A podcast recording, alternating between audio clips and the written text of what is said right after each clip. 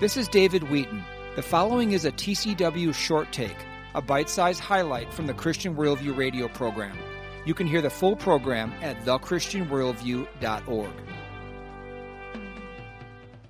How do we live knowing that what believers in earlier ages believed that Christ was coming back soon, it didn't happen actually in their lifetimes?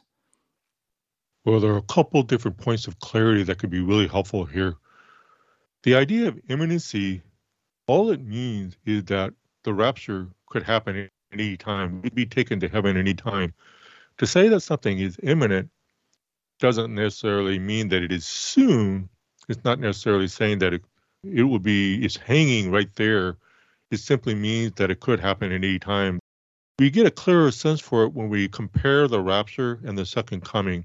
If we look at scripture, we notice that there are no prophecies that have to be fulfilled before the rapture happens. There are no requirements. It doesn't say this has to happen first, this has to happen next, and then the rapture will occur. By contrast, the second coming, we do see a long list of things that have to happen before Christ returns. Part of that long list is found in Revelation chapter 4 through 18, which walks us all the way through the tribulation. All those events in the tribulation have to happen before Christ's return. But the closer we get to the end of the tribulation, the more imminent Christ's return will become, and the fewer prophecies that will have to be fulfilled in order for Christ to return. But with the rapture, there are no prophecies that are required to be fulfilled. That's why we can say it's imminent. That's why we can say it could happen at any time. And what's helpful is to look at 1 Thessalonians chapter 4, where the Apostle Paul talked to the Thessalonians about the rapture the reason he wrote to them about it was because some of the Thessalonians were concerned that their brothers and sisters in Christ who had died would miss the rapture. That's a clue to us that Paul apparently had taught them that the rapture was imminent. It could happen any time. And so, as brothers and sisters in Christ started dying, they started thinking, my goodness, they're going to miss the rapture. It could happen at any time.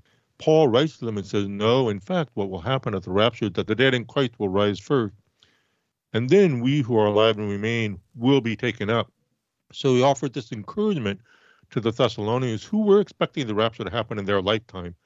But God wants all of us to live with an expectation, with a sense of readiness. That helps us to realize we don't know how much time we have left to be sharing the gospel with others.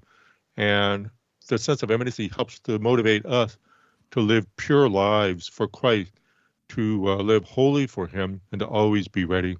This has been a short take from the Christian Worldview radio program. To hear the full program and connect with this nonprofit radio ministry, go to thechristianworldview.org.